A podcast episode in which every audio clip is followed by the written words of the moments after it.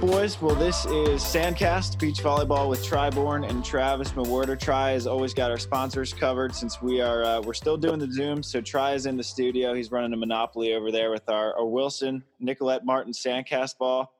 And to uh, to your left, we have the uh, the Monster Hydro, and sitting next to the Monster Monster Hydro, we got the Kona. Don't recommend combining them in the same night. it's not good. Who knows where you go? but the next morning you're going to be hurting for sure. yeah. But uh, on the show with us, we got Casey Patterson. We've been trying to uh, to get you on the cast for a while. I know it's tough for you to make that commute from Thousand Oaks, but appreciate you taking the time, dude. Yeah, stoked. The Zoom, the Zoom aspect made it perfect for me. I'm like, yeah, I could be on every show now. yeah, I'm ready. Right? Yeah, thanks for having me. Yeah, we, me and Troy, we were just talking about that the other day. That like beach volleyball players are setting records for Zoom calls. Like April's doing calls with like Tulane beach volleyball team and doing this and that. And Tri, you've been zooming away. Jake Gibb's doing like zooms with the Bounce Beach kid, um, and doing like Instagram analysis. It's funny to see like everyone's just out and about doing stuff via Zoom. Crazy, right? And did you even hear about Zoom before COVID hit? no, I, dude, I, I was like, some uh, somebody was like, "Hey, dude, can you jump on some Zoom calls?" I'm like, "Wait, what? Are we getting a car? We're gonna is like a go kart race, a Zooming, like Mario Karting online? What are we doing?" I hadn't even heard of it, and now it's like that's all I've done, just Zoom calls and phone. I've never talked so much on the phone in my life. I hate talking on the phone. I'm like, just text me what you need. Let's get to the brass tacks here. I don't want to talk about it. I can't wait to get back in the studio, get everyone back in here, and you know, I'm like setting up stuffed animals over here to talk to. so lonely. It's so much better uh, writing my own quotes on the board to myself. This is what inspires me today. Me, good job, me. this Zoom call. yeah. Tri, Tri comes up with a good thought. He's, I had to jot that down. Like sees it the next morning. He's like, "Damn, that's inspirational." wow, that really hits home. Who said that? Who wrote that up there? Whoever that was. So good. Yeah. That guy gets me. He gets me. but I was wondering because I'd never heard of Zoom either. Though, like, what happened to Skype? I thought Skype was decent, right? just Zoom. Just it like, was, but you had to put you had to put like money on and then it like would slowly tick away and then not every everyone was using it and then FaceTime what didn't FaceTime became like a big thing because if you had an Apple phone you could FaceTime and it was free. Yeah. and that solved the problem internationally right? Like that was the biggest difference and so then Zoom comes along and you're like wait what? It's like the hybrid between the two almost. Like you get it free for a certain amount but then if you want to upgrade I don't know. It's crazy. I think I, I mean, you mentioned FaceTime. I mean I'm so lucky to have FaceTime now. I mean, all of us being on the road as much as we are, and you have four kids. I have one kid now, and I was planning on being on the road this whole time. You were planning on being. Yeah. I was like, the only reason I'm going to be able to see my kid grow up for a few months here is through FaceTime. And like years oh, ago, dude. I had nothing. Yeah. Yeah. I mean, even with just Cash and Guy, who are 10 and 8, dude, I remember like Skyping maybe once in a while and it would just be like a phone call and i was stoked that we all kind of had like we could do wi-fi calling right? And you could be like oh at least i can talk to him through the wi-fi of the hotel. And then it was like then skype was kind of working and then facetime was like i feel like i'm gone way less because of this. Like i actually get to see you guys. Yeah it helps so much. That was a huge jump in like the loneliness of being gone. It like just drastically cut that in like half and you're like oh okay at least i get to like talk to their face and they get to like interact and show me their toys and I'll tell them a story or, or whatever. Like that yeah. changed the game for sure. I remember I was um, FaceTiming with the baby when I was whatever, probably in Qatar this last trip. Uh, mm. And Gabby had to go to the bathroom. she was like, "Okay, watch her." she was like right there, but like I had to like tell if she was going somewhere, and the baby's just like right in front of me, like playing with the phone. I'm like, "Hey, don't yeah. go anywhere." Yeah, yeah. Don't you hang up on me? Dang it. That's the problem. Is the red button's the most interesting thing in the world. it is. Ooh, That's all they want to touch. Yeah. Yeah, uh, or you just get them running around and you just see the ceiling of your house everywhere because they're just running around with the phone. You're like, yeah. you don't even really see anything. You can like hear her breath because she's trying to eat the microphone and she's like, wow. exactly. So good. That's so good. I think uh, Oh. I feel like Jake, one of his kids was uh, was born when he was overseas, and he was pretty much yeah, just like- Crosby. He was in the Hague. yeah, Yeah, he was in the Hague with Rosie, and he just went full Skype on his laptop like in the middle of the night while Jane gave birth. that's It's so- crazy. That was, that's so gnarly. yeah, crazy. I mean, we've all taken that chance, right? And been like, oh, do this time, and we're like, oh, that's the six man, or like that's Manhattan Beach Open, or that's a that's World Champs. I gotta go, you know. And you're just like, let's just take that chance. You Luckily for me, it always worked out. man. yeah, I almost said six man. That was You're gonna be in trouble for that babe, one. the six man. babe, the six man is this week. I don't care if we're due. Like, we better induce now, or you better hold it until after. that would be yeah. This is Actually, important that stuff. in Rome this year. Uh, in Rome, I told Trevor and Jose because I broke my hand like an idiot, and and if we just sh- like the five stars are so heavily weighted that if we just showed up and took a 25th, we would gain Olympic points. right. So they wanted to just go and show up. And I was like, my baby's due in a week. Like, that's pushing it to go know that I'm going to go take a 25th. And Yeah. uh, I mean, they wanted to go. I I told them I wasn't. And then I was like, all right, I'll go. And we went. And Gabby had like a little scare while I was there, like the night I was leaving. She's like, I went to the hospital. I thought my water broke, but whatever. Didn't happen oh, anyway, I made it, but yeah, that's. I feel like we've all had a something. Yeah, we've all got that those stories. Oh, dude. So scary. yeah. I say, You Casey. I bet you've got plenty of them. You got a, a full army of kids. You you have a full beach volleyball starting lineup at home. Yeah, we've got a we've got a male and female team. Yeah. yeah, yeah. I had a few. I think Cash was born, and then a couple days later, Ty Loomis and I won that one in New York. And I think I, I called. I remember calling Lexi to say we made it to the finals, and she was only two or three days out of having Cash, and she was all alone. And she's just like, "Wait, you're not coming home?" Because she was just so tired and exhausted. And I was Yeah. like, "I'm in the finals. Should I just come?" Yeah, it was so gnarly.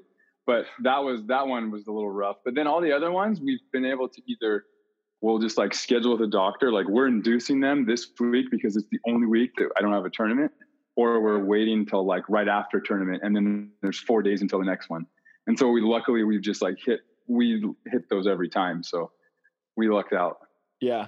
It's crazy enough, like with guys trying to, you know, plan out when they're gonna have kids, but with women, it's it's nuts. I Oh. feel like somehow Irene Pollock timed it perfectly. She's like, I'm gonna have a baby Yeah, she's like- when there's no season. Dude, seriously, she's not gonna miss a beat. She's gonna keep all her points. Everything's gonna transfer over. She's like, this is amazing. Yeah, that seriously is perfect. She nailed it. No one else is passing her during that time. No one's making money. Yeah. Yeah. She's not watching, being like, oh man. She's like, sweet, I can happily have a baby with zero fear that I could go play next year. It's perfect. yeah. But dude, what a 2009, like that, what a week you had then. You had like your first Yeah. kid, Oh, followed up right after by your first win. dude, I, I came from Sweden with Hans Stolfus and we won the Swedish beach tour. They invited us to come out and it rained the entire time. It was in Uppsala, Sweden. We win in pouring rain, come home, have cash.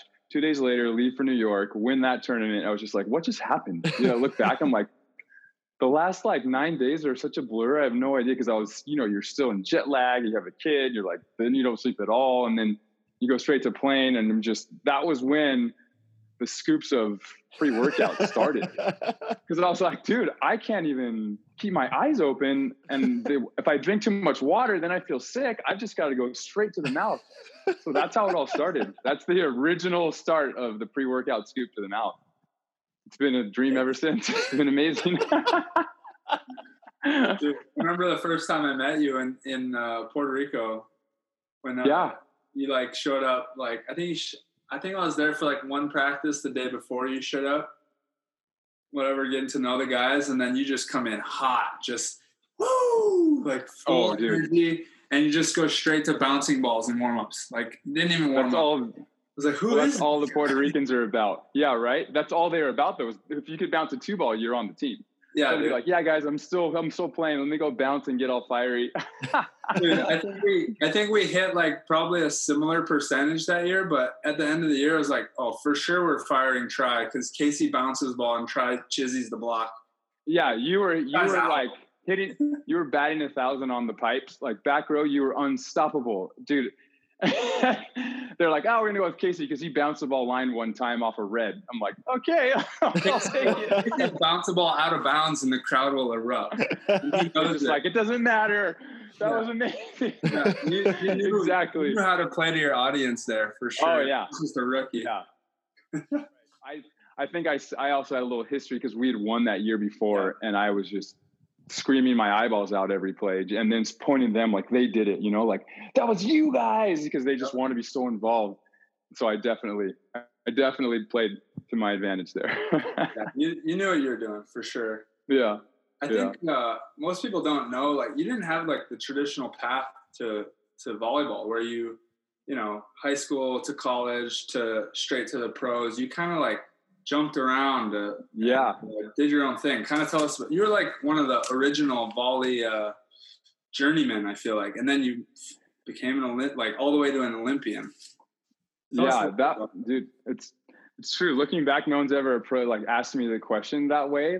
They've always been like, "Oh yeah, you played college," and I'm like, "Well, not really." Like I was homeschooled all the way until high school. Decided that I wanted to play volleyball because my my mom like made me go play, and I was like, oh, I can hand set, and that was all I could do. And people were like, oh, that's kind of cool. That's a valuable thing. I'm like, I guess I like volleyball, and I don't have to run lines like basketball. This is perfect.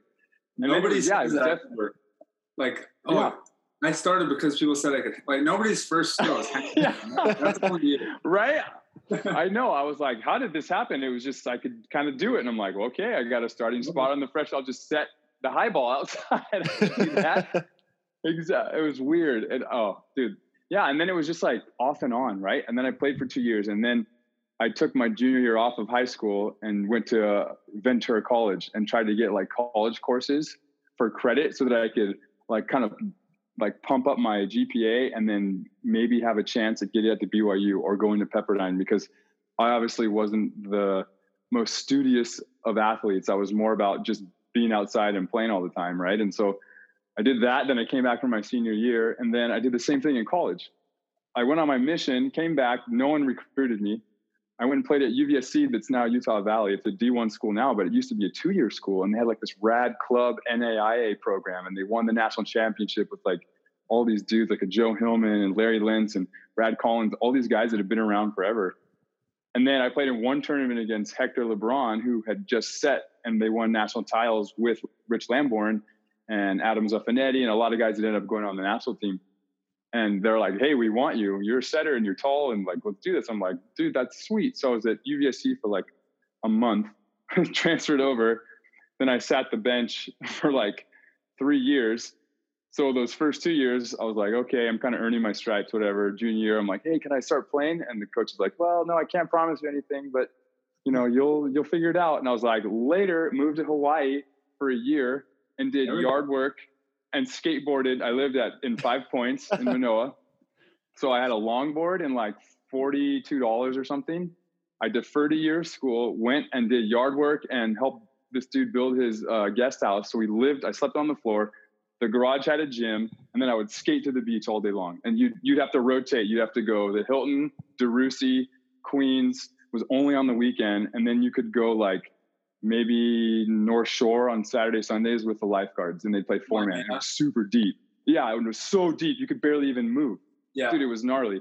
And that was my routine. It was just like lift, do yard work, and then I played Alika Williams in their King of the Beach event on Queens and then Eyal Zimet was there, Tony Ching, all these UH guys, right?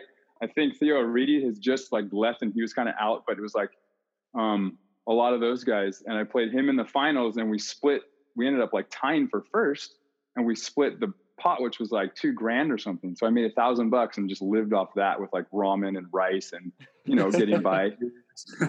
yeah. And then that's the year BYU won the national championship. And I was like, sweet, the year I leave, of course. I could have at least rode the bench and got a ring. Like I would have taken it. So yeah, it was weird, right? Like I just kept deciding that like I wanted to choose a different path, kind of. I'm like, I feel like this is the way I should go. And then it was just beach just slowly started like gradually telling me that I need to do that. But I mean, won an event in 2009 and then the tour goes bankrupt the next year. Yeah. So then I wouldn't, that's when I actually really started heavily going to like Puerto Rico and doing that season and then trying to play international with like a Brad Keenan or getting wild cards with Koichi and going and playing on the Japan tour. And so I was just like a gypsy, like, dude, I'm going to do whatever I can do to keep playing volleyball. Like, I know this is what I should be doing. I got to like, I got to make it happen. So it was for sure like a journeyman. I'm like, I'm just going to put the bag on and, and find someone who wants to play. like, that's all I did. Dude, that's crazy. I mean, I, I grew up in Hawaii and I never rarely played on those courts. Like barely ever yeah. went down there. I mean, you know, I was spoiled because I grew up at Outrigger and I was, you know, a member, but you were like for sure the journeyman, playing at the lifeguards on the North Shore. Oh, always playing with you could get the aunties over at Fort DeRussy. Dude, exactly. I'd play co-ed with all the aunties who'd be next up. I'm like, I'll play with you. Whatever I got to do. the court's all dug out and the net's at like 10 feet, but it's all like pitted. Dude, no one would do that. Though. There's, I mean, that sounds almost crazy. Like, and especially when when your livelihood's on the line. And I feel like the fact that yeah. you were willing to do that somehow, like, you just about like resilience and just like going like committing to a path. I'm like, I'm going to make it in this. Yeah. Somewhere one day I'll be able to. Yeah, one day hopefully they'll jump higher and it'll be really good. I'm just gonna keep playing. yeah, dude, it was. Did yeah, you think that? Like, at what point did you think that you actually had a chance, like, not just to be a decent player, but like even become an Olympian? Like, when did that come into the picture? Dude, it's kind of weird. It was like gradually through, like, I got to play with uh, I think it was like 2011 or something. I played with Brad Keenan on the World Tour, and we got into a couple main draws, like in like four of six main draws. I think we might have got into a few Grand Slams, like Beijing. Um, I think we got into Stade my first time there, and that was, when you go there for the first time, you're like, this event is unbelievable. I actually played Jen Kessy's husband Andy and his brother to get in, the Seiss brothers. Uh, but like I slowly like like dude, this world tour is so rad. This is what I want to do. Still not sure if I belong here, but if I can qualify and kind of step on some toes of these teams and get close to causing some damage, I feel like that would be good. But then when it really hit was when I played with Kevin Wong right after it was actually 2010, that first half season. I played with Kevin Wong right after Ty Loomis, and we got to like a couple semis in a row and got close to being uh, Nick and Phil, and I was like, dude, this is where I want to be. And that's when I had Rockstar as a sponsor, and like, oh, am I allowed to say that? Sorry, I had an energy drink sponsor. yeah. Um, but that's when it was like the sponsors started to look at you and you started to get paid. And I was like, getting a check just to wear clothes and have a logo on me. Like, this is legit. You know what I mean? And I think that's when it really happened was like that 2010 with Kevin, and then going to play with Brad that next year internationally, and being like, okay, I for sure just want to do this, and I don't want to play really indoor anymore. I just want to have that be something that I can make money with, so that yeah. it funds my beach, the beach, because that's all I want to do.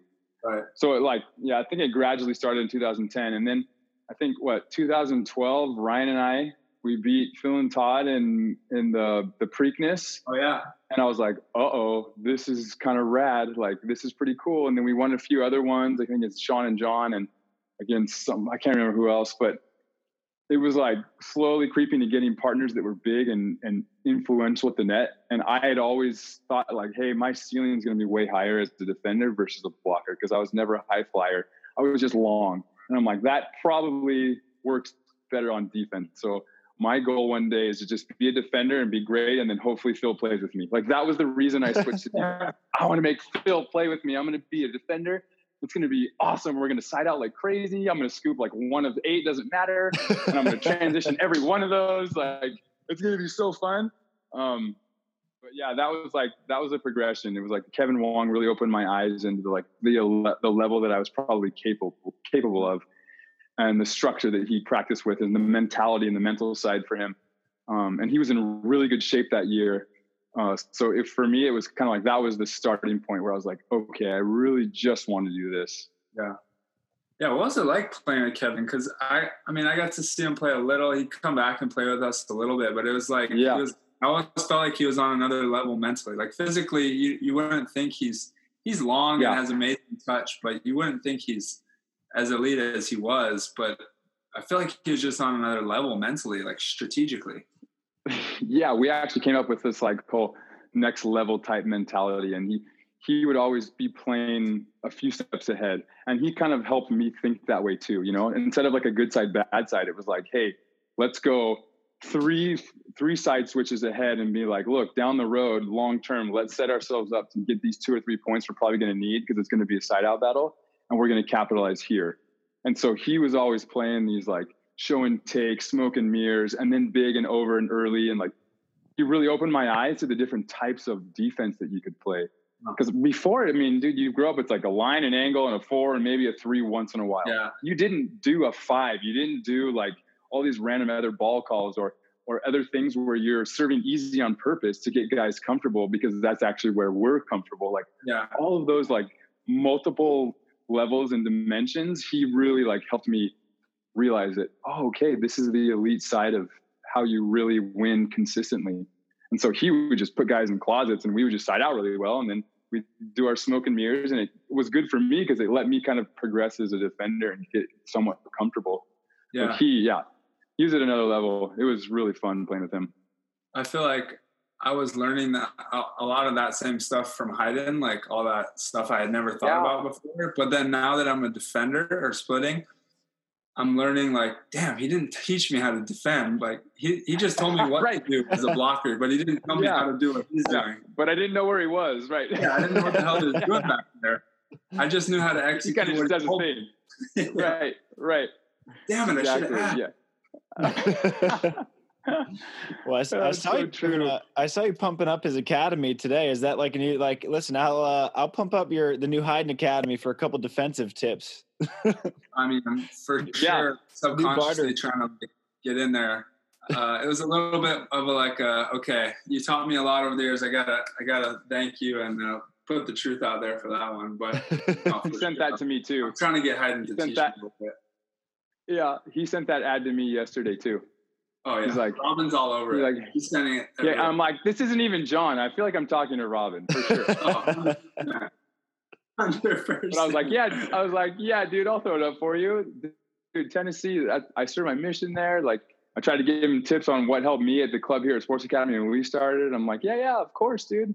It's funny. I'm stoked for him though. It Yeah. looks good, like a rad facility and good start for him. I think that'll be cool. yeah, I'm happy for him. He's he's pretty dialed in there. Yeah, he'll be set.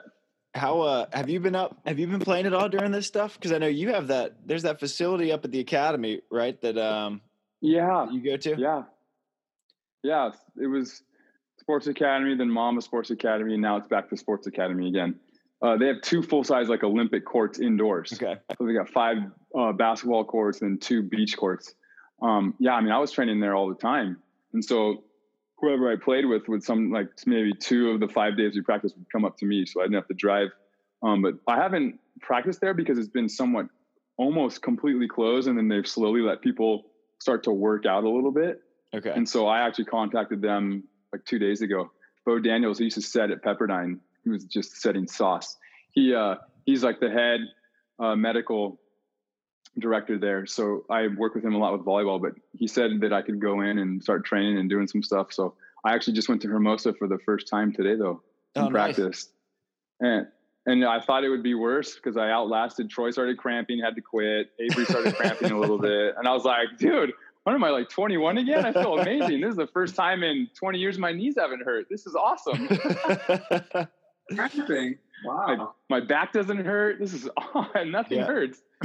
So It- yeah, today so was day funny. one. So It's, Yeah. it's been so funny seeing like as people are coming out, they're just like, wow, like my I feel great. like everyone's like this yeah, quarantine right. was so frustrating, but now they get out on the beach, they're like, I can like bend down, it doesn't hurt. I can I can walk up the stairs. I squat feel again. yeah, dude, exactly. I've been walking down the stairs, and every time I'm like, hold on, Yeah. this is weird. My knees don't hurt. Like, what's ha- there's not like that like that grenade of pressure that's about to explode if I just pull the pin on the top of my kneecaps. I'm like, where is that? What happened? Oh, yeah. yeah, dude. Crazy. I'm like, is this what it's like for everyone else? This is kind of rad. For right now, I have the uh, the baby holding muscles are killing me. oh, know? dude, the neck and the trap and like your collarbone, your neck catches. Oh, dude. Exactly. And then Oh. your biceps sore. Yeah. Oh. Lots of cramps and twitching sides. helps with that like cutty though. It really loosens things up when you just get that cutty. That's the trick, dude. That's the secret is the kids. You just get that cutty. It's the Well, so diaper changing gonna- motion. Now I'm gonna get the no look. The no look cutty Yeah. is gonna come natural now. Oh, you're gonna be so much, dude. You already had it. Now it's gonna be like even nastier. It's just gonna be sick. Dude, it's like the Karate Kid. Instead of wax on, wax off, it's like diaper on, diaper off. Diaper off. Exactly. Exactly. So many reps. It's so many reps. Oh, okay. how uh i'm curious how how this break compares to like the because you like you you went through the the bankruptcy of 2010 that lasted until like kind of 2013 and it, AVP kind of had like a sort of a season in 2012 2012 at the end. Yeah. I Yeah. think it's got to be sort of similar in that guys kind of want to train but there's also nothing really to to train for like how does it compare Yeah. just the vibe of it I'd say the the difference between 2010 to 12 was that uh, was it Jose Cuervo, Dave Williams, who was the head of USA Volleyball, created Jose Cuervo and they used it at Spalding ball. They put that into effect like super quick. That's the only difference from then until now. Whereas that you still could kind of somewhat play, right? The World Tour was still going, so you had that option. NORCECA's, you could go play Okay. NORCECA's. That's where Stafford was playing with Martin Degoda the whole time, and they were just only using the three highlights that they had the whole tournament, and they would post them. It was amazing. But that's what. So, guys, you still had something, right, to kind of motivate yourself and be fired up. I'm not gonna lie. This last three months might have been like the gnarliest time for me, like identity wise. You're just like, wait, that's who I am, and that's gone. You know, like even if I'm not playing, if the tour is still going, at least I know I could go maybe commentate and go like Yeah. be around, or maybe coach somebody, or I'm coaching a club or something. But there was nothing. You couldn't coach. You couldn't do anything, and it was like this was way different because that mentality of like, well, world's ending. Who cares? I just shaved my beard one night. I've been growing it for six months, and I was like, oh, this will be such a rad content play with Madison McKibben. I'll do something funny, and I'll shave it off. I just one night, like two weeks ago, just went up and just shaved it off. I'm like, this is dumb. I don't even care anymore.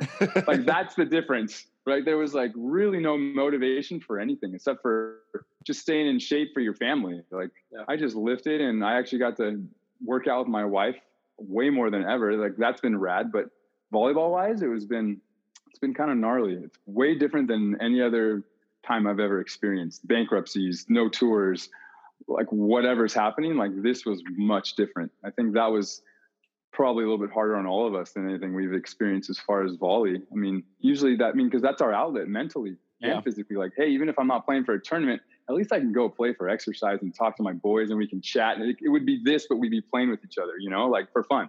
Hey, let's play for lunch.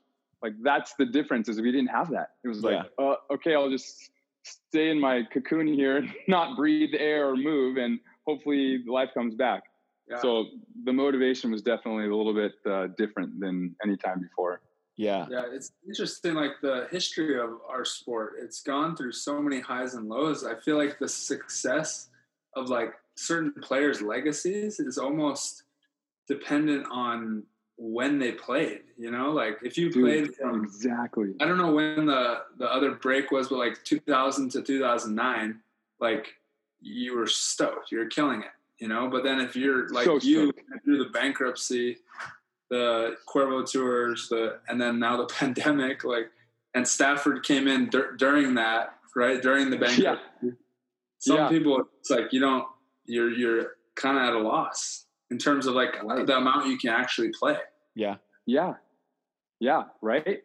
The level that you're able to train at and where you can play for sure dictates like your legacy. They're like, oh yeah, dude, I lived through bankruptcies and and uh, pandemics. Yeah. Wasted three years of my possible career that I could maybe have won tournaments or made money or had sponsors. Like, or, yeah, that's oh, 100%. Uh, Dude, that's such a good point because those guys in like the late '90s really didn't have anywhere to play, right? There was really no Yeah. tour. It was like you go win a CBVA, and they counted those as like title wins, right? It's like, well, that's all we had, so that had to count. And it's like then the AVP started pumping, and guys were getting hundred fifty thousand dollar apparel deals and incentives where they doubled that if they got number one on tour and they're driving home in a brand new truck from Toyota or Nissan. You're like, wait, what? What's happening? And you're winning how much for first? Wait, and the million dollar Manhattan and like all these things. And you're like, wow, life could have been a lot different. I was born ten years earlier. You know? inflation, inflation on top of that. Like, how much was that money Yeah. worth back then? You could get a Yeah. strand Oh. house. Why do these guys not live on the strand right now? They should be lined up. It's it's insane, but they still do ride their bikes down and heckle us. Oh, yeah. Oh. And tell us how much Yeah. better, how much better they are. yeah. You got. Oh, I love. why can seeing the no one stop hack- them? How come no Yeah, one can yeah. beat Phil? That's what I heard from Yeah. Hall. yeah yeah everybody it's so funny i love it i feel like i'm like a few years away from just riding right behind him on a bike Tri let's go yeah. You're gonna be stoked. You got it all planned out. oh yeah we're already setting it up Dude, oh, I've, so uh, funny i know I've- right the pro. I was I've never thought Go for it. about um, the players having their careers impacted so much. Like I'm trying to, how many titles would Kent Steffes have won if it Oh didn't my go gosh. bankrupt in '90s? Like he retired when he was like 28 or something. When he was Oh, like winning dude. Like 80 percent of the tournaments he played in. it would have been insane. It would have been so gnarly. His legacy would have just tripled right? In a, in a way where he could have hit some of those numbers. He could have been on the pier so many more times. He would have been probably would have started doing way more international because that's like they won the gold medal and then a few years after and then he bounced around with partners right? And then Yeah. it's like well bankrupt and you owe me all this money. I'm out. I'm angry. Like i'd be angry too. And you're like dude Yeah. that's what i would probably would have done yeah his career would have been he had another 15 years 10 years at least of being the one or two seed every tournament Yeah, it's insane it's I mean, those guys got to play in like what, like 25 AVPs in a year. Like I think I've Yep. played in Yeah. 25 AVPs. Period. dude right in like what from 2013 when it was full force eight events right and there's been eight every year right Yeah. for those And four years years. like oh that's right but it's like And we have to played in all yeah if you played in all four of those or eight of those events every year you still didn't hit what those guys are playing in one year. Right, but we're like- also having to choose between the World Tour, which has been our priority since that's the better tour, and our Olympic Right, berth, well- right? that's the downside is the olympic points that you're just buying. You're just basically going and buying points and you're like oh this is such a bummer. I wish i could go play avp and win money so that i could be stable and then you're like oh wait but the olympics is like the ultimate goal for me i got to get there and try to win a medal so you're having to sacrifice that so you're spending more money hoping to win money and playing against way better teams this gets in the way for sure of just winning titles it's crazy Yeah. yeah was last year the the first year uh, you've played all the AVPs on the schedule, and that had to have been first time in a while, or the most you played in a bit. I I think, think. so. I think so. I think I know that when Jake and I played, we made a priority to go to every AVP event, even if they were closely conflicting. We would make it work. Okay. If they directly conflicted, we would skip. But that was the only time we skipped. So I think last year was like the first time I'd ever not missed at least one. I played in all of them. Okay. Yeah. That had to have been that was true. probably like pretty fun for you to do. Good first time in a Dude, while. I'm, I'm telling you, Tri when you're done on the world tour. It's like the most fun thing. We're going to take a quick break from our conversation here with Casey Patterson to give a shout out to our sponsors who keep this show running almost three years now. We've been doing Sandcast and could not be doing it without the help of our sponsors. Chief among them is Wilson Volleyball.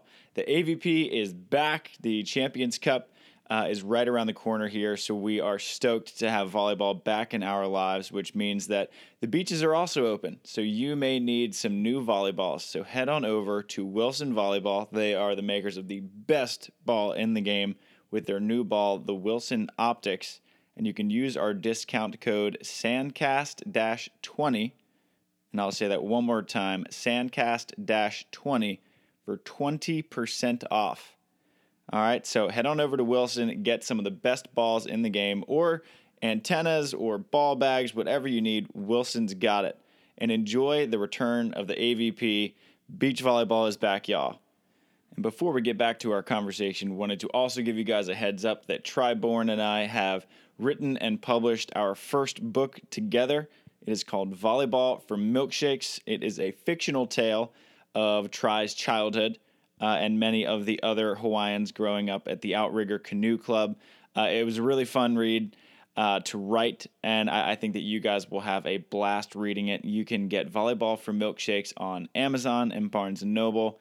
Amazon, as you all know, probably the easiest way to get it. So pick up a copy of Volleyball for Milkshakes today. And now back to our conversation with Casey Patterson. Dude, you're, you you take like a three hour flight to New York or five hour. You're like, this is it. it's so easy. Kidding me? Let's play right now. Yeah, I could get off the plane right now inside out. Yeah, it felt awesome. You feel healthier because you take care of yourself. You get to train more. You're at home more. It's like when you're playing. Dude, my favorite time of the year was always the like springtime. Right, season hadn't started, but you're like you've been lifting so you're strong and you just get to go play volleyball and train near your house and then go eat lunch with your team and the international teams come in and practice and you're home with your kids like that was my favorite time being a pro. Of course you're not making money during that time but that's the best time because then you're gone. But that leading up that's how all year last year felt for me. I'm like this is amazing. It's like my favorite time of the year all summer long. Home I get to go play in tournaments. We're getting close to winning. We're in a few finals. I'm like, dude, this is rad. This is, I would give this, this is be the schedule I'd want for the rest of my life. Totally. I have, a, I mean, my perspective's totally changed. Like Hyden, Hyden's more like, he's to pick and choose and he's not to feel bad about missing an event. Like, you know, and I was obviously at that point just like, I'm going to, cause he, he didn't want to do the grind. Like, get on the plane straight from the final and sprint there, yeah. you know, right. all that. And I was like, I'm going to do whatever Hyden says. But like in hindsight, like it ate away, it ate away at me, like seeing you and Jake do it and then show yeah. up, you know, he still performed. And I'm like, God, yeah. I, just, I don't want to miss any more AVPs. Like I'm over this. Yeah. And I still want to chase this Olympic journey, but it's just not worth it. Like an AVP is like, that's what we that's what, why we're playing. Really, we're, we are, we yeah. want the ultimate challenge of the world tour, and we're obviously up for it. But I'm I totally want to prioritize AVPs. I mean, so much of it's out yeah. of our hands, but I want to prioritize it much more than I did before. Yeah, no, dude, that 100% because you're like, well, dude, this is how you're getting sponsors. The AVP was like the only way you got lined up with anything. So like if I prioritize that a little bit more, then hopefully long like playing the long game, I'm going to get dialed in with hopefully having more sponsors, being able to make a little bit more prize money and opportunities to win tournaments. Cause you're like, dude, that's basically all I cared about was like, I want to win as many as possible because we only have, there's such a few amount that we could go win. Like, let's go win as many as we can, dude, and like ride these things out. And then just try to put on our mental toughness hat on the flight over and just be like, look, we put ourselves in this position. Let's just no complaint. Let's just go try to win like on the world tour. And that's, that's definitely the, the way that worked for us. It, right now, I know that would be harder for me, but then it was like the perfect thing. Yeah. Dude, I'm curious now in hindsight, now that we're a few years, actually we're a whole quad past it, but like, how was the, um, I just want to hear you kind of reflect on the the Rio quad, like going through that Olympic cycle and like being with Jake. Because that was four years total with Jake. Yeah. Right. What was that like? I mean, you started absolutely dominating team of the year multiple times. You were the top team in the U.S. at times, and then obviously the the Olympic grind and all that. What was that kind of like from your perspective? Because I I know it from my perspective. I mean, it was like a bit stressful where I was like always trying to cheer against you guys, which is something I want to yeah. do different this time. Yeah, but, I think like we were well, our situation too was we were directly competing with each other because yeah. Phil was with Rosie and they were like what the number one team at the yeah. first two years they were they won them so it, they were like out of the picture and it was just between you guys and us that was it yeah and so it was like I was the same way. You're like, oh, I don't want him to get injured, but I want him to lose. You know what I mean? Like, don't get hurt, but don't win. You know, like all the time. And I'd always talk to Jake. He's like, dude, I hate this feeling. I don't like cheering against people, but I just really don't want him to win. You know, right. that that was for sure. Like that was eh, for sure those two years, but that quad, it was like those first two were fun and you wanted everybody to just enjoy and do well because the points were really on the line. It was just seeding and you're setting yourself up and yeah. everyone's hanging out more after tournaments. And then those two years come and everyone's just like, I won't try to lose it. I hope John can't make it. you're just like, we're all quiet at dinners and stuff. Oh, we're just oh, kind of like, so you guys awkward. are we're over here and just like, worse. worse, dude. It was so gnarly.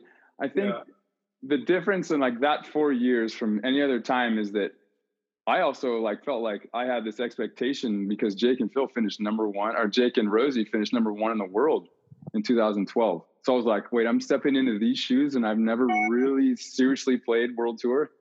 There was so much pressure, so that stress started like right away, and I was like, oh, hurry, get in the weight room, like let's get as many reps as possible, let's get that team around us, and then it it luckily all those pieces got put together perfectly. And then that that 2015 season started and it just everything got weird and so I've never been more stressed out in my life at the thought of something not happening. Yeah. And it hadn't even happened yet. Like we didn't none of it we haven't even played a tournament. I'm like, dude, what if all this time and all this effort and all this travel like it doesn't pay out and and that's so stressful. Like just that thought was so stressful. I was like, dude, this is such a crazy, scary grind. And I think I did like an interview with a crew in Russia. And I, that might have been the event where it was like, you guys beat a specific team. Moscow, yeah. We get a specific, dude, it was in Moscow when that was the deciding event. And it was like the scary, I think we needed to get like a fifth or better. And you guys yeah. had to do the same thing. And we, dude, luckily we pulled some German team that was fighting. It was, uh, and Kay and Matysik, or Erdmann. what are their names? Erdmann, Erdmann yeah, Erdmann Matysik, and they were just like, you, dude. Kay was always yelling at, at yeah, John, so it was like, oh my gosh, let's feed off this. But I felt like before that event, like we ended up playing each other a lot.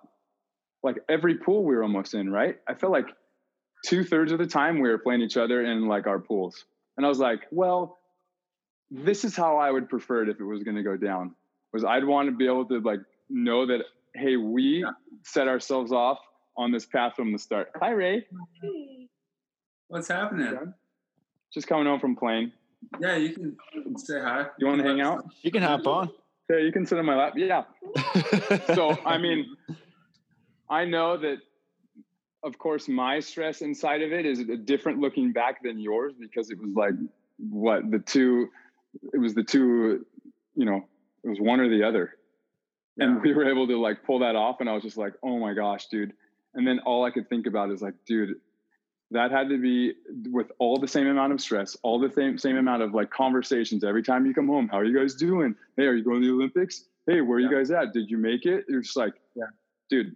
Just leading up to it, I was sick of hearing it, and we weren't even finished yet, or even made it in. And I was just like, and then all the USA having these meetings. Hey, when now when you get to the Olympics, here's the schedule, and you're like, whoa, dude, we're not even there yet, and we're already talking about where we're going to yeah. stay and who's can come. And I'm like, I don't even want to talk about this because yeah. I don't want to build it up in my mind that it's a possibility, even though I like I believe it is. But that was a big stress tornado. That was so gnarly. that was so gnarly. Well, and I'm the only thing that I can just the only thing I justified it was like, oh, I'm younger than Tri. He'll have plenty of opportunities. like that was that was the only way that I was like not super bummed on that side. I was like, well, he's young. He'll he'll still win tournaments and go to the Olympics. He'll be fine. But, oh, you want to put one in? Okay. Oh, yeah, you gotta listen. yeah. Dude, I'm, Don't I'm, uh, I'm like almost glad to like hear that it was like the similar for you guys. Like when I played you guys, I felt like you guys handled us the majority of the time, but I felt like I was so stressed out, like so wound up yeah. to play that I didn't play to the best of my ability. And it almost felt like that, like for a lot of the tournaments, because I was so. Caught up in our battle that like I didn't even yeah. really get to relax into playing on the world tour and just being like, I just want to win a tournament, like on the world tour. Right yeah, you're not being yourself, and yeah, you and John just getting into your rhythm and doing what you did to other teams, and how you smashed. was it Pedro and Emanuel? The first time you ever played him in Berlin, I was just like, dude, Tri's unstoppable, and John scooping everything, and you guys won, and I was like, uh oh. like, that's when that was the first time you I really saw you just be like, yeah, dude, I belong here. You know what I mean? Like this is, and then just smashing down with a Nick and and Ryan in the finals, dude. That was one of the coolest tournaments to watch. That I didn't win, and I was poopy pants on the side, but I was like, "Whoa, Tri's coming in, dude! He's gonna be gnarly!" Like it was really cool to watch. I that was rad. But yeah, the same feelings. It was just like you almost. Luckily for me, Tyler Hildebrand, Jake, Rich are so mentally like focused on the mindset of the game that I had that to I had a team to bounce off that feeling. I mean, I had those similar feelings against you guys every time we played, but I was able to have this like team of dudes that were like prepping me and getting rid of expectation and just playing hard and like being in the moment and like of course you tell yourself that and you did but it's like having that reinforced from multiple voices that had won and been experienced and had all of this stuff like yeah. that was for sure the difference in how the opportunity was for me versus you guys. Yeah. Because it was just like you hearing it from John. And you're like, yeah, dude, I know. It'd be nice to hear someone else who isn't playing. Yeah, when when you hear it enough from one guy, you're like, I've got enough criticism here, dude. can't take yeah. anymore. Listen, Dad. yeah, exactly. Did it? I mean, did it make it easier that I mean, because you and Jake got off to such a good start too. I mean, you won St. Pete's, and that was super early in the partnership, right? Yeah, I, our first event we played in this weird city in China, got a ninth, and we lost to uh, Rob uh, Seidl and then uh, is it Waller? Andy. Yeah, yeah. Huber. So we played, yeah, Huber Seidl. We played them in at ninth to go to fifth, and I was like, dude, we're gonna smash this team. And they go on to make it to the bronze medal match. So we get a ninth, and I'm like super bummed. I like look at Jake. I'm like, he just finished number one in the world, and we got a ninth, like in an open. Oh, great! Like, oh, here we go. So we go to Shanghai, and we win gold in Shanghai, and that was the first, our second event together, and we won. And I was like, oh, okay. So it's like a similar story to like a Tri comes out of nowhere. No one really knows who you are, and you're super confident, and you know you can beat these guys. Yeah. And they've got they all they have is video from like maybe a pool play match and you only shown like two of the 17 things you could do you're like this is awesome but that's what it was for yeah, me yeah, yeah. it was like i'm just getting served and siding out like it's an avp i'm like nice try Alisson. nice try Evandro. i think we beat Evandro twice in pool play and in the play i was like dude it was the coolest thing ever it was so similar to like Tri's kind of like coming out party in berlin where it was just like all right i'm here no one knows me and i'm gonna just go in and i'm not scared of anybody and uh-huh. i think that was like the biggest in like for jake and i right away that was so huge because it was just like okay it justified jake's decision and it justified my decision to be like all in and give up all indoors stop coaching 15 teams and try to make up financially i was like all i'm gonna do is only play volleyball and that's it yeah. and that was the only time in my life I've ever had that opportunity were those four years where I only played volleyball. Yeah. And it's crazy because like when you have a moment like that, everything's great. You're like, this is the best thing that ever happened. My confidence is so high, but then you don't realize that now you just set the bar. And, yeah, exactly. on this plateau yes. of master that level, not just get there once, but trying to like master get it, being there. And you're gonna go through these drops that are gonna feel terrible because you've been there and you're like, you don't realize, wow, I just made my life a lot more difficult. Like, oh, dude, having that and every, win. oh, and everyone in the world is going to go back and find every AVP match you've ever played. They're going to share all the video that they got from every match you played the entire Grand Slam in Berlin. And they're all going to break it down together, and the coaches are going to meet Brazil, Germany, Switzerland, they're all going to meet together and be like, okay, what do we see? And you're like, wait, now it's everyone against me. And you see that, right? And then the next tournament, you're like, oh, we got like a fifth, dude. We were so close. But it's because these guys, they just knew what I was going to do. And it was just like, oh, cool. The whole world now is all about beating me. And then the next team that wins, they, they go and focus on that guy. And then you can like have your second win, right? And then you're like, oh, yeah, we got another gold because they forgot about me. yeah. It's the craziest pattern. It's crazy for sure. You're like, dude, my cut, my my drop cutty right there, just is working all day. And in the next game or the next tournament, everyone's camping on it the whole time. Like, oh, they're hand setting it. It's right here, guys. yeah, I'm just standing there. Like, I look really bad when I do that shot right to them. yeah. Uh, it's crazy. That world tour is a different animal. It's a different animal because they've got staff on federations sending back video, and you're just like, whoa, here we go. Everyone's gonna know exactly what I do. And then you try to preempt that. You're like, okay, they know when if they pull, I always go here. Well, now I'm gonna always change. Like, it's kind of cool though, because the way it elevates you as a human and as an athlete, you're just like, this is where I want to live, where I'm constantly yeah. adapting and fine tuning. It's such a cool place. Totally. It doesn't seem like uh, enough film can be watched on Anders and Christian. you can watch film on them apparently all, for two straight years, and it doesn't matter. I, dude, I'm sure Tri has a lot of his own thoughts as well on this. And for me, it's like the way Anders blocks is so different than anyone else has ever done. It's yeah. almost like a ball call, and he is just so great at reading and never being stuck in his call and then being like, oh, bummer, my bad. I was late to that. I saw it late. He's always just like, all right, I'm over here, but I'm just going to take whatever I want because I'm in the moment every time a guy is attacking. And then to just in the back, he's just like chilling and cruising. And Christian just like, oh, thanks. I'll just cruise around here and be stealthy and snap balls around. Cause I mean, like his side out isn't like, oh, it's not the best side out player in the world, but he's right. so, he's good enough that he's able to exploit you on defense in transition. He's big enough. He's got enough range. You're just like, oh, this is so frustrating. But yeah. Anders makes guys play different, like Phil used to do. It's like the Phil factor. You play different against him. Exactly. It's it's, it's crazy. It's, it reminds me of like because we were playing baby court growing up, and then I kind of got to high school and I started getting up higher. You know, baby court's the short net. And it reminds yeah. me when I went back to the baby court and started blocking, and where I'm like taking my call, but then I'm like, I can reach the oh. full angle from here too. So if I see anything, I'm going to go block the angle, even though I jumped yeah. in the line. And he can right. do that. Like he's in midair and just like, no, sharp angle. Yeah, yeah, exactly. Oh. Like I didn't know you could reach that. Like exactly. I, I would not do that if I knew that you could reach that, but I didn't know it was physically possible. So I don't give you credit for that. Yeah, dude, you're on a girl's side. Fair. yeah. yeah, then that's way too low. It's not fair.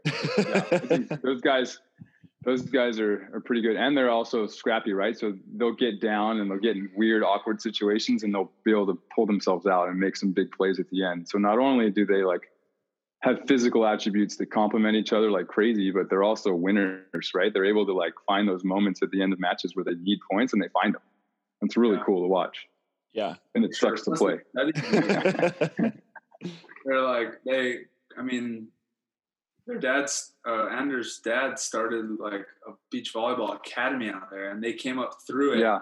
And they're like the, you know, the guys in the country where they just have all the resources and all the time to yeah. Like you, you say you had those four years where you were able to commit to volleyball and they're just like their whole lives have been that so far i feel like yeah that's such a great point and i make that point a lot when people ask like hey dude how's their career going? I'm like oh it's a little shaky. It's been off and on been injured and changing partners and like had to work career? and it had all these things. Yeah exactly. Which one? Who uh whatever sponsor that i'm actually working for that doesn't really sponsor me but i'm like working for them and then coaching and on my feet all day and then driving commuting six hours a day. It's like I'm not really in the optimal position to win tournaments right now, but I've kept it alive and afloat. And I've, I'm so jealous of that. And so people ask, well, dude, what's it like being pro and doing all these things? And I'm like, listen, it's way harder for specific teams and federations versus others. Like if you're from Russia and you're a top team, all you do is lift and play volleyball, watch film. That's all you do. If you're from Norway and you've done it your whole life, that's all you do. You don't go and have to work multiple jobs or figure out how to like leverage how to get sponsors. Like people just take care of that for you. Yeah. And to be able to be like, oh, dude, all I do is perfect my craft. Oh, it was that's the greatest. That's the ultimate dream. Just all in. I'm all in, and I'm gonna trust the process. Like that's the coolest thing. And I'm so I would tell them like I'm just jealous of these other young guys that have that opportunity right now because I feel like a lot of our careers would last longer if we had that. If we had that longer. For sure. Or you got you got to do. I mean, yeah, you had kids and you have to prioritize. Yeah, they're the priority, right? The family is the priority. Right. Volleyball is not the priority necessarily. Yeah.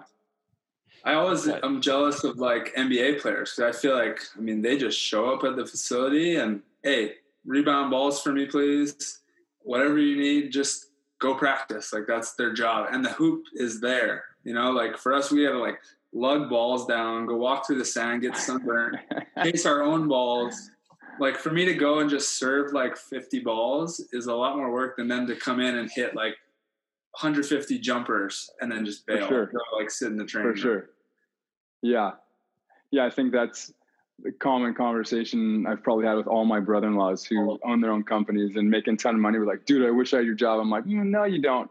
Not really, because there's so many variables fighting against it aside from the financial side that you really got to be almost like stupid, obsessed, and passionate about it to be successful. Because if you're not, and you have to be physically talented, have somewhat of like a gift or like these it factors where you do a few things really well, and you're getting sponsors, and you have like, dude, it's it's such a hard thing to put together that, yeah, these NBA guys get to go and they show up and they win or lose, they get paid, and you're like, oh, that'd be really nice to sign like a contract for the year A salary, for like five guaranteed. million, and then just if I win, cool, yeah, Yeah. exactly, If you win with your bonuses, yeah, that'd be nice. That, that would probably help take out a loan on a house.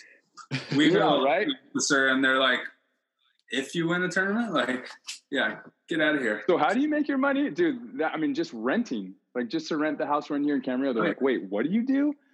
Wait, I'm like, well, I get this X amount from sponsors. I make this amount in prize money average every year, and then I usually get camps and one-off sponsors at random events also.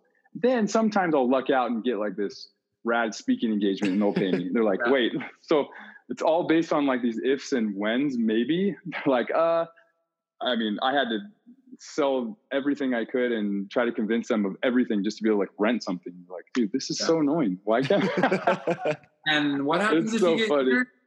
Oh, if you get Yeah. injured, that this all stops all at once, and you Yeah, it's all gone. yeah. Oh, I didn't talk about that on purpose. Yeah. If I get injured, I've got to go. I'm going to start some construction and go frame Yeah, houses. I guess I can get that. yeah. yeah, yeah, But I yeah. feel like, I mean, there's no, I, there can't be many other jobs in the world, or at least the world of sports, where we're learning so much.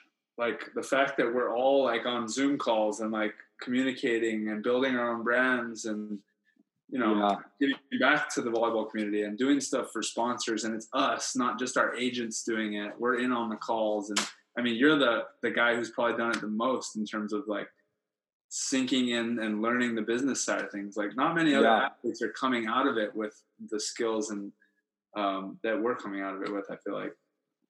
dude that's i totally agree with that that you become like this utility man and you just got all these tools to fix whatever problem you got to get to the goal of winning a tournament. So you're constantly like oh social media? Yeah i can do that. Oh photo, photographer i maybe could do that. Or hey coach Yeah. a clinic uh, of the other side of the world and then come back for a tournament. Yeah i could do that. I can make that like you just figure out how to get deals and make things happen and like just it's a constant world of like stress and what ifs. And your wife's probably like what's going to happen? Are you ever going to provide for me like consistently? Or like what are we going to ever go on vacation? You know you never have those things but you do become so resilient and you learn how to make things happen and you learn how to network so well that like the value pieces in those areas have turned and become such a like say valuable again have, have become a valuable thing for me that it's given me opportunities to reach out when this COVID hit or when there's no volleyball and like or if there is and I can leverage that in these specific ways and you do you become like this well-rounded human that you're like dude if I own a company I want to hire those guys because they've figured out how to survive off nothing for so long and almost create this professional label out of thin air because it, people watching make more than us, but we're the professionals, so we're like elevated and they they look up to us, and you're like, it's all kind of weird right now. Or I know this guy that's that's working that's in the box here, and the guy's shooting social media for the AVP probably get more than me after prize. I'm all the prize money I make, but but I have the spotlight, so I'm gonna try to take that and leverage it as much as possible. like that's the goal, dude. Oh, it's so true though. You just you get you turn into like a utility man. Figure it out. And I think cool. I think uh, I mean, like Tri said, that you're probably better at it than than anybody has been. Uh, I've always been like, did you grow up as kind of uh, like a big personality, kind of an entertainer, or was that sort of born out of necessity? Yeah, I think I think like that kind of was developed over time. Like playing in high school, I was like kind of quiet at first, and then I got super fired up, and then slowly went to college and played with a bunch of Brazilians and saw their style and being like, well, I feel like that's me more than anything else. and I just like started to adopt things, you know, like when you watch guys play, like, oh, I'm gonna take that dude's cut shot, I'm gonna start using that, or the way he hits that high line, and you start just like developing it, and you're like, oh yeah, that's who I am. Perfect. Like this is awesome. And so by the time I was in like I got to college, I was just always fiery. And I think what also helped is never really being a starter and just being angry and having a chip on your shoulder that you're going to prove it to everybody. I feel like that was my biggest like attribute towards continuing to play. Is like, no, I got to prove it. I got to show everybody. And so I think that, and along with being super emotional and fiery, those things play really well together.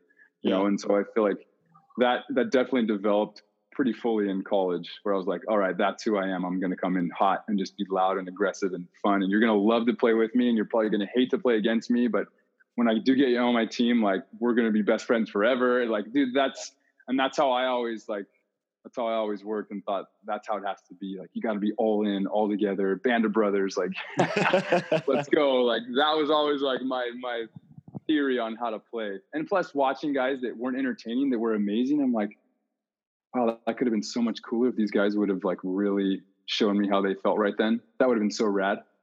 And then I'm like, that's what I'm going to do. I'm going to make sure that when I do things, I'm going to be so excited and people will see that like I really love what I do. Yeah. So it definitely developed. It's, Dude, it's, I, uh, I was just going to say, like, I feel like over the years I've learned that watching you where I'm like, because I'm just trying to be focused. That's all my goal. Yeah. Block out the crowd, block out everything, or at least that was. Right but then I saw the energy that you got from it, and I saw, I mean, I saw the wild cards that you got from it. I saw yeah, right partnerships that are coming to the attention. They're going to call Casey. They want him to dance and whatnot. And I was like, okay, yeah. I definitely like have had thoughts over the years, like, how do I do that too? And I'm like, do I dance? And I'm like, you probably shouldn't start dancing.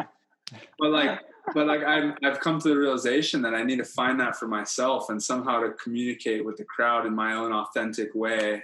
And uh, yes. I'm still trying to find it. You know, I'll look up at the crowd, at least acknowledge them. And if if being focused is my thing, I'm not going to abandon that. But or not fo- yeah. focused is the wrong word. Just you know, like in my in my bubble. Um, but I definitely have like opened up to like acknowledging the crowd and making them a part of it and you know sponsors everything. It's definitely yeah. uh, been something that i've learned from trying to i don't think i'm going to come out dancing next year but, but it, it's evolving we're for gonna, sure.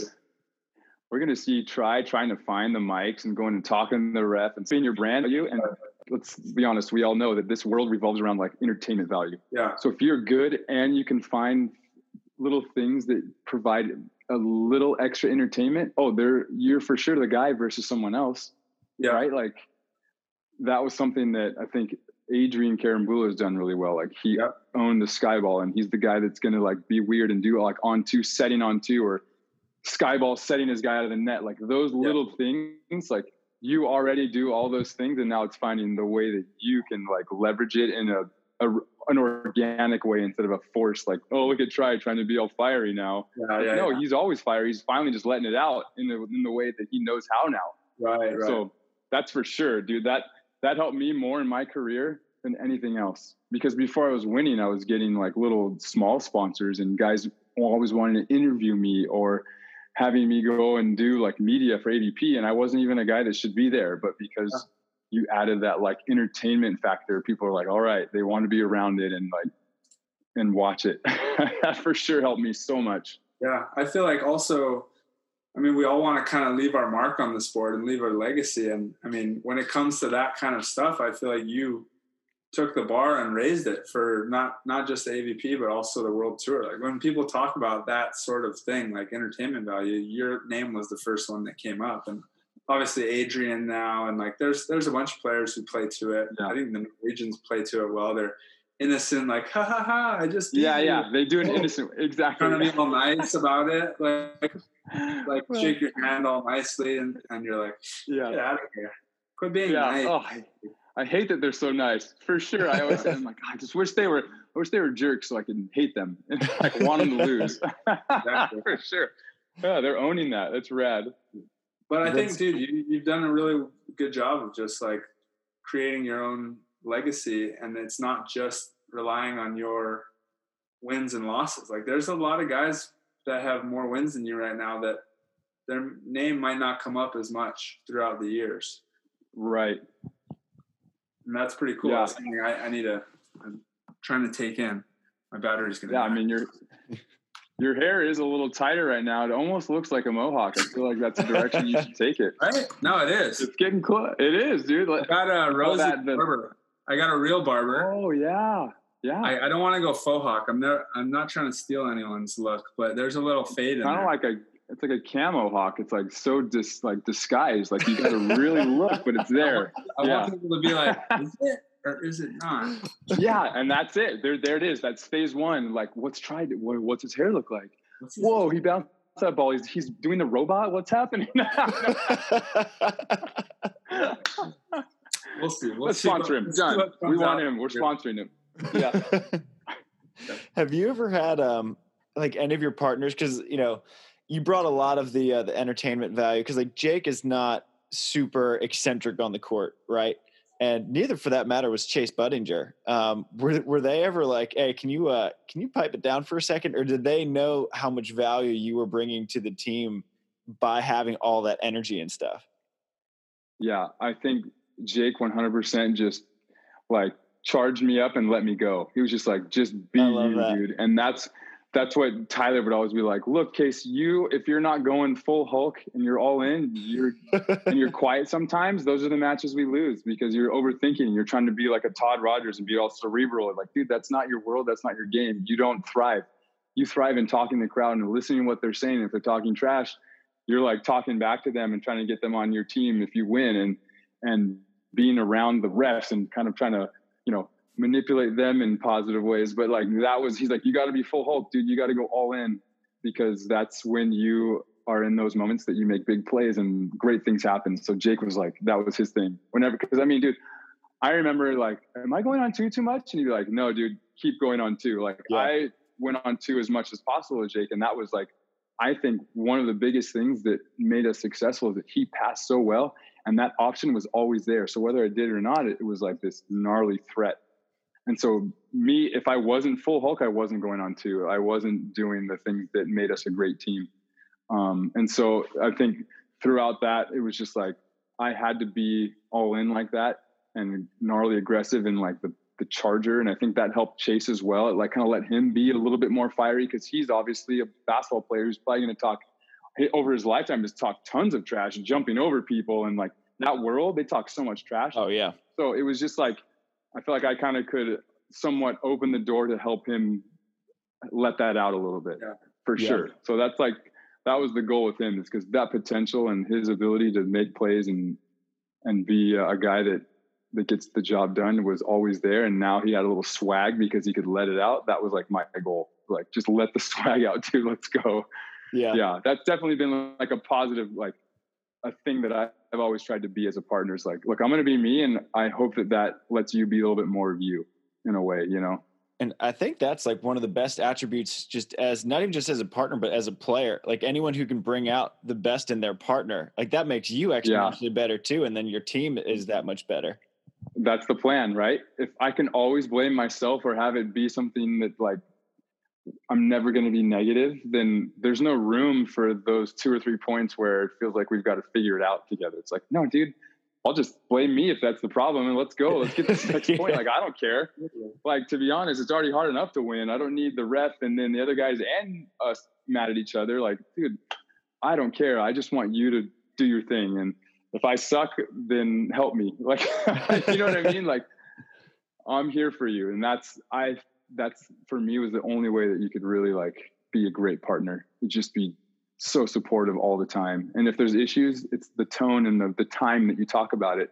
And there's always a way to, to figure it out. You know, it's it's after the match and you talk about I always there's like this start, stop, continue like methodology. Like, hey, what do I need to start doing to make us a better team? What do I need to stop doing as a partner to, to help you feel more comfortable and elevate your level of play and then what can we continue to do that makes us great? Like those things. And then every dude anyone no matter how much you hate me we have that conversation. You're like you're right dude. Okay. We got a big event. You know like let's figure this out for the next round. We're still in the tournament. Like that mm-hmm. for me is the most important thing. And if i think that helps a lot too when we transition out of volleyball. Those kind of lessons and those those moments where the emotion is riding high and you're able to kind of like subdue it and be in the moment and like have those conversations that's so valuable. Yeah. And i know that this year is like not totally called off or anything but just sort of indefinitely postponed. Yeah. but, uh, you and troy would have been a, a well will be i guess a fun team to watch. How did that one come about? Yeah i think dude it was weird.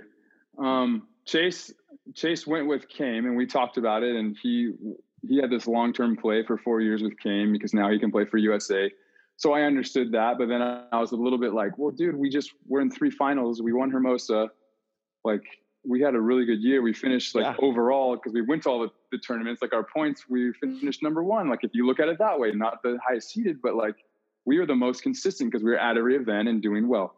I'm like, well, dude, we could really build off this, and this is a great opportunity to be like a really good team. And and I think um, his mindset was more four years from now versus this year or the next year. Yeah. You know what I mean? So it was funny because normally in that type of a conversation, you'd be super pissed. You're like, dude, we just were in three finals. We yeah, you guys are talking about. Year. We're gonna go. It was awesome. We're like we did really well. I felt like I was healthy, like somewhat healthy again, and I wasn't as injured, and I'm like able to train. And he let me stay at his house, so I wasn't commuting as much. I'm like, okay, we're building some momentum again. Um, but I think normally I probably would have been pretty upset with that, or uh, you know, a long time ago when I was had less experiences. But I was just like, dude, I want you to be as successful as possible. So whatever you feel like you need to do, I can't tell you this is the decision. So I hope that you do really well and you're successful, and this is the right choice for you. And and I think that was like my goal is just to set set him afloat and take this boat and take it wherever he can go instead of being a guy that's like, well, dude, you're such, we've put all this time and we've got this and my family's on like that stuff for me. It, it doesn't go there. It's just, I want you to be successful. And if you don't feel like it's with me, then I don't want to play with you. If you don't want to play with me, like, I don't want someone like pity playing with me. I want them to play because they're excited and they know that I'm in and we're going to win.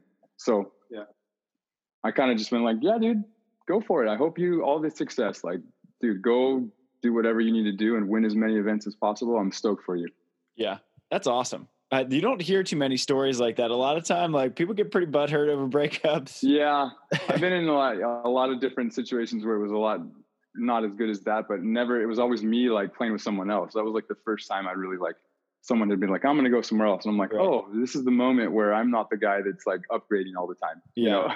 You know? okay. I'm getting, I, okay. I'm starting to understand and I'm using my appreciation that I still get to play and, and be around the sport and have shots at winning tournaments. And like that is so valuable now, or before it would just be anger that I lost and just want to like disappear until the next tournament and just destroy everyone. Where now I'm like, dude, I'm just so grateful for this like opportunity from the last 15 years and being able to play and in the moment now being able to play like it's weird how that changes. And now i like enjoy talking to Hyden where i would avoid him at all costs before. You know it's weird like it's like these weird things you're like oh dude life's so much better when i just treat it this way. And i still want to win and i'm still competitive. I just don't take it personal and i'm not like so angry all the time. I'm learning and able to have conversations with people that i didn't like playing at all. Like i think Hyden and i collectively hated losing to each other more than anyone else. I would probably bet that. He hated playing against me because I was loud and annoying, and I hated playing against him because of his style and what he would say and talking to the refs and whining about calls, and then me whining about calls back. It's like, dude, it was like we fueled each other's fire. And now he sent me a thing on for to post for his club, and I'm like, yeah, dude, I'd love to post that for you and like help promote your club. Like, that's the difference, right? And it's so it's like, oh, I wish I would have had that mentality my whole career instead of just the last three or four years, you know? Yeah. It's so hard though. It's so hard. it's so hard. It's so hard. It's so hard. But I think I'm in the easiest position where there's a little bit more of an end in sight where Tri's like you, you could be like, I've got 10 more years. Who knows? You don't really know that range. And so that competitive edge and fire and like bloodthirst, that helps you get through those moments in your way right now. And then when you're 38, 39, 40, you're going to be like, man, I really love being here. I miss, I miss, I miss playing Casey and him yelling at me. maybe, I'll, uh, maybe I'll like Jake one of these days. exactly. You'll just be like, oh, remember when you used to hit me high hands every time? Yeah, exactly. I know. Seriously, oh, that's is. so funny. Like, aren't you guys old enough yet? Get out of here. yeah, it's my turn. It's my turn. what uh what was your plan heading into this year? Because I know that you still have some international points left, and I know that Troy is yeah starting to get on that ladder a little bit. Were you going to try to sort of bump him up a little bit internationally and play most AVPs and kind of go back and forth with the FIVB when you could? Yeah, I think that was kind of the goal. As soon as Jake was done, it was kind of like, all right, I'm going to either try to stay in the main draw or develop guys that USA is kind of putting some time into and like hopefully just give them some experience and chances to be in tournaments and win. And that was the same thing with like Theo with Stafford and now with Troy. It was kind of like that same thing. Um, so that that's definitely the mentality is like, hey, dude, like maybe go play some NORCECAs, get enough points where we could actually go try to play an FIVB at, at a cool location or specific tournaments, yeah. and maybe we do well and we it goes from there. But uh, that was kind of the mentality, and I talked to Tyler Hildebrand a lot, and he he said so many great things about Troy's potential and how raw he still is, and how much he could grow with where he's at and be so great for the program. That I was like, yeah, dude. I mean, I agree with that. I feel like he has the potential to be there, and so hopefully I can be the stepping stone that gets him there and have some points and get him into some opportunities that he probably wouldn't have. Yeah. Well, hopefully we have a couple events. You guys would be, if nothing else, easily the most entertaining team to watch. it'll be fun. Might get ugly, but it'll be fun. It could get a little weird, but it'll be fun. For sure. Yeah. Yeah. I, uh, yeah. I know there's some, there's some rumors right now. I actually yeah, that there's some opportunities for hopefully AVP to have some events without spectators and yeah, we have a chance to play. I actually know all of it, but I'm not allowed to talk about it. So we'll find out actually tomorrow morning. Oh, so nice. that's exciting. But you heard it first here. Tomorrow morning, we're all going to find out what's going down. by the time this one, no, by the time it comes out, they're going to know because it's. Wait, when this, is this going up? This would be uh, like I think we're this will be three weeks from now. I think that this goes up, so you can oh, you really? can air it out. So as long so as long as you guys don't say anything and Josh forgives me for telling you, we're all good, right? Or if you just throw me off the air. I don't know. Yeah, i I mean, have us be the ones to break it. Let's do it. Yeah, kind of. I mean, it's only like twelve hours away. We're close enough. Right. Just don't do just don't side text. Tri and Trevor aren't changing partnerships, so there's well, no let me uh... there's no uh, yeah, hold on. let me double record this. Um Yeah, I'll just share because uh COVID and world pandemic doesn't shouldn't uh, get in the way. But yeah, there's gonna be three events all in Long Beach. Um in July 18th is the first one. Um, so it's like a triple crown type thing with a huge bonus pool. And they mentioned that in the email. They kind of mentioned like the possibility of that happening. Like, hey, there could be some non-spectator event with a smaller draw if we can pull it off. Right. They, they kind of like mentioned and hinted to a lot of those things. Um, so they're doing that and they just got approval yesterday. They got approval from the media like Amazon and NBC to run it. And then today was like the California State Department and then like the CDC and everything and whatever loopholes they had to jump right. through there. So they approved it, and that's going to happen in July 18th, and then those three weeks in a row until the first week of August. Will be three in a row. Now, the only downside, which is going to be gnarly, is it's only the top six are in the main draw, and then um, the rest play for the last two spots for seven and eight. And so a lot of guys that are playing with certain guys now, they're not going to play with them this year. Right. They, so like we've been running this, I've been running the scenarios because like if Jeremy and Reid play, they're in the main draw. If they play separately, well, if Jeremy and Rosie play, they're in the main draw. But if Jeremy plays with Reed, it bumps him out of the qualifier. And then same with like a Stafford and Billy, they're in the qualifier.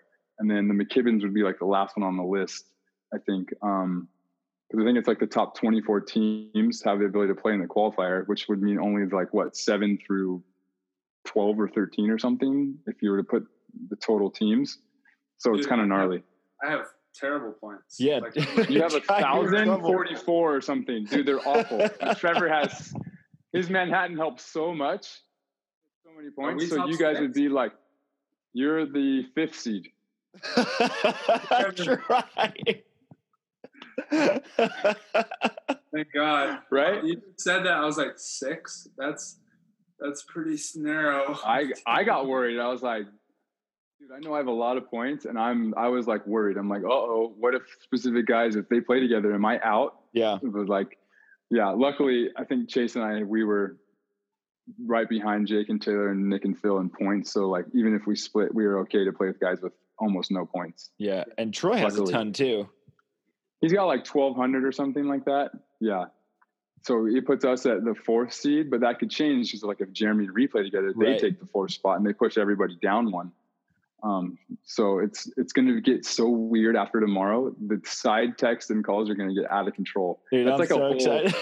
That's like a whole reality TV show document the whole thing. Like, listen, guys, you can only Zoom on our podcast. You can only have these conversations. You can't text. You can only talk through these windows. Like, have it be like a Brady Bunch, a Brady Bunch window of guys. Jeremy, uh, no, actually, Reid, do you want to play? Be out there. yeah. So that's that's that's the scoop as of today that I found out from Josh. That everybody Um, already knows. That No. probably everyone already knows, but yeah, No, no, no. they- By the time already- this comes yeah, out, they already yeah. know now because it's three weeks ago or three weeks from now, right? So hopefully, uh, we got what like a month to train now, Yeah. at least. hopefully, like I feel like an advantage to maybe Nick and Phil who've been in Florida and haven't had to stop too much. Right. Um, not so much anyone else. I think everyone else is kind of taking a break, right? Like even if you did play, it wasn't like a training block of like yeah. let's get way better Right. because we haven't been able to until what like this last weekend or something so um yeah that's going to be gnarly so there's going to be a lot of uh, upset athletes because the small draw size but it's like i guess the reason is is because the cdc the state department like they're only going to allow a certain number of people in a group together around each other because they're not going to have they're going to have like super minimal staff like almost no one staffing it. They're going to live stream the whole thing. You know, that's as far as what I know. It could be different, but I know everything's just going to be super tiny because they don't have the ability to be big. But you save all your points and seating. Nothing goes away for this year if you didn't if you're not in or you didn't qualify. It it just stays the same for 2021. Oh wow. So you would you would maintain all of that. Yeah, I know you're like bummer. I was hoping to get some more points, but then the the ranking on how you how you play is if like if you play in uh, the first event in Long Beach, if you're ranked, let's say you're ranked fifth, right, and you guys take uh, sixth, that's your official ranking now for the next the next tournament. And then for the next one, let's say you're ranked sixth and you get a fourth, now you're ranked fourth.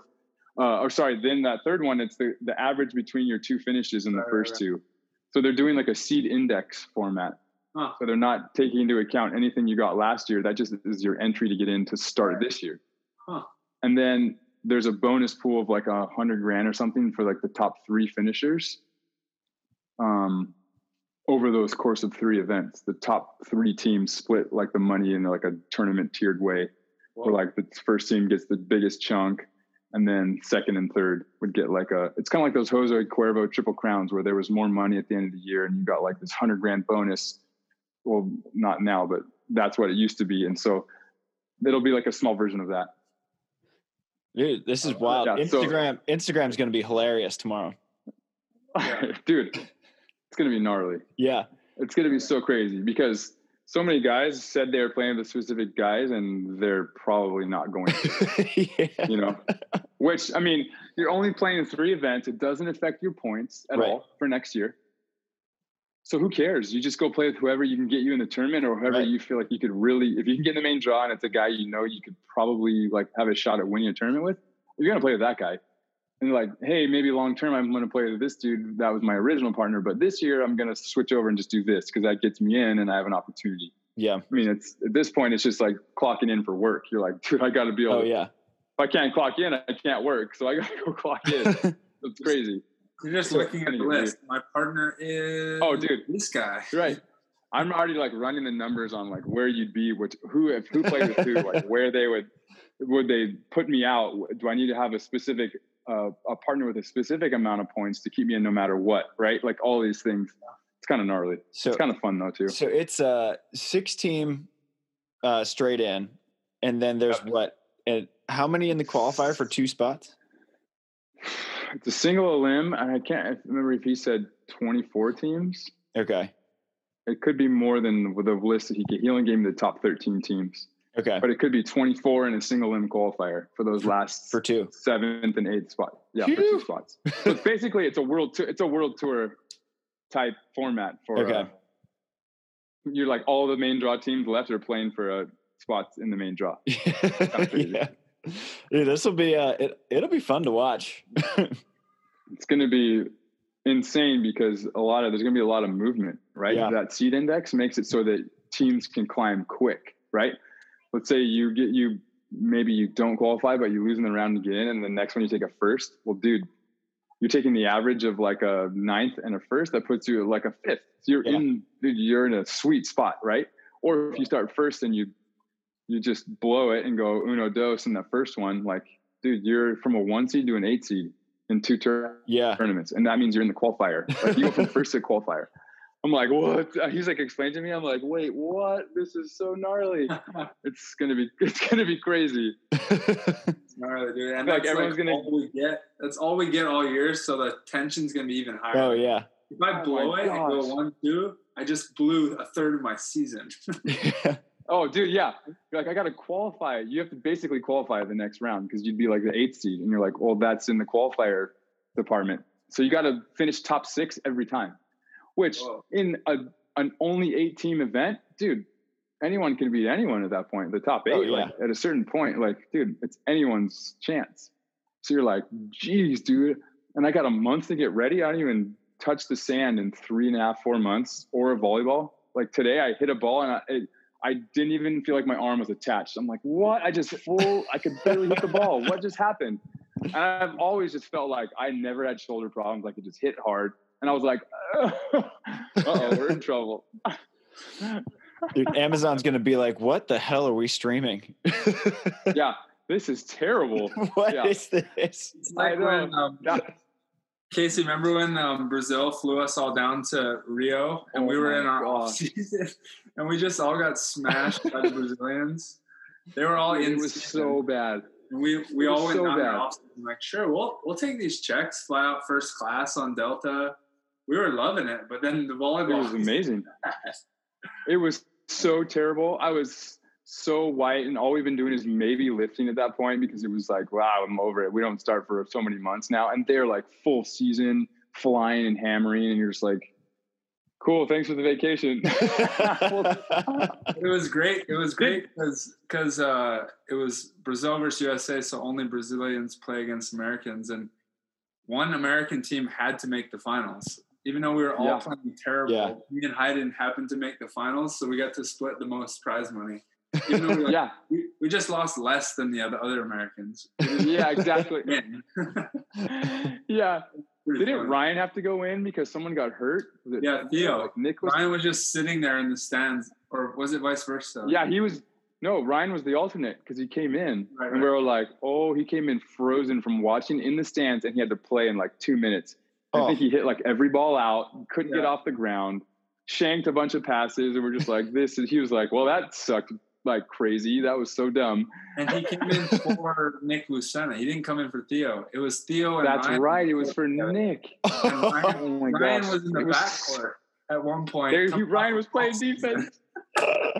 no way. Oh, Like, what is going on? oh, that was so crazy. Yeah. Wow, those were good times. We got to unearth some video of that. I would love to see Ryan Doherty on defense. Oh, it was amazing. Roots. Yeah, he's just like, I'm sitting here. If you hit angle, I'm gonna dig it. Maybe. yeah. That's so Oh. funny. Well, Case, we've had you on here for a while. We appreciate you taking so much time. Yeah, this was fun. It didn't even feel like too long. And I look up, I'm like, dude, we've been rolling. This is fun. Yeah, dude, and you uh you were dadding it up. You were like open it, open up some like freezy treats Oh, yeah. for the kid. yeah. Go frozen Gogurt. Just here you go. Get out of here. Yeah. another risk. That's another secret. Just another. well, Case, thanks for coming on. Um, where Yeah. well, whatever listeners we have that don't follow you, which I doubt we have any of those. Where can they follow you and uh, on on Insta Oh, wherever?